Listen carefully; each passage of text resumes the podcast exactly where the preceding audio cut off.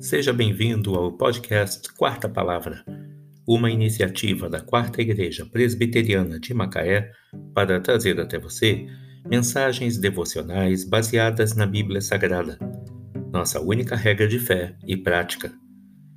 Nesta primeira temporada, veiculamos mensagens escritas pelo casal Jaime e Judith Camp, extraídas da Bíblia da Família, traduzida para o português por João Ferreira de Almeida edição revista e atualizada pela Sociedade Bíblica do Brasil em 2007.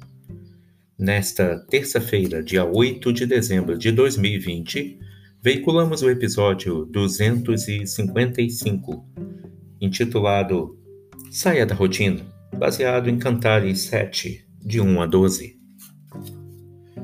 A Sulamita sugeriu ao seu marido, o rei Salomão, Queridos, vamos fazer alguma coisa diferente? Vamos fugir um pouco da rotina? Fugir do estresse da cidade grande, esquecer um pouco das responsabilidades do trabalho e da casa e separar um tempo para ficarem a sós. Essa é uma resolução inteligente e importante na vida de um casal. Ambos precisam de momentos a sós para aprofundarem cada vez mais a sua intimidade. É claro que esses momentos devem ser planejados e precisam estar de acordo com o orçamento familiar, mas é um investimento que vale a pena.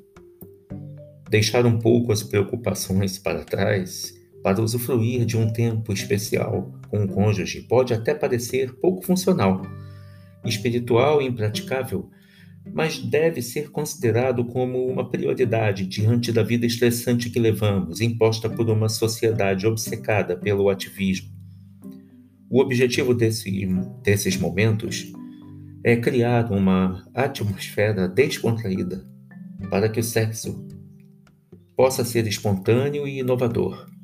A comunicação aberta e sincera, o companheirismo que se renova e certamente para que ambos se divirtam.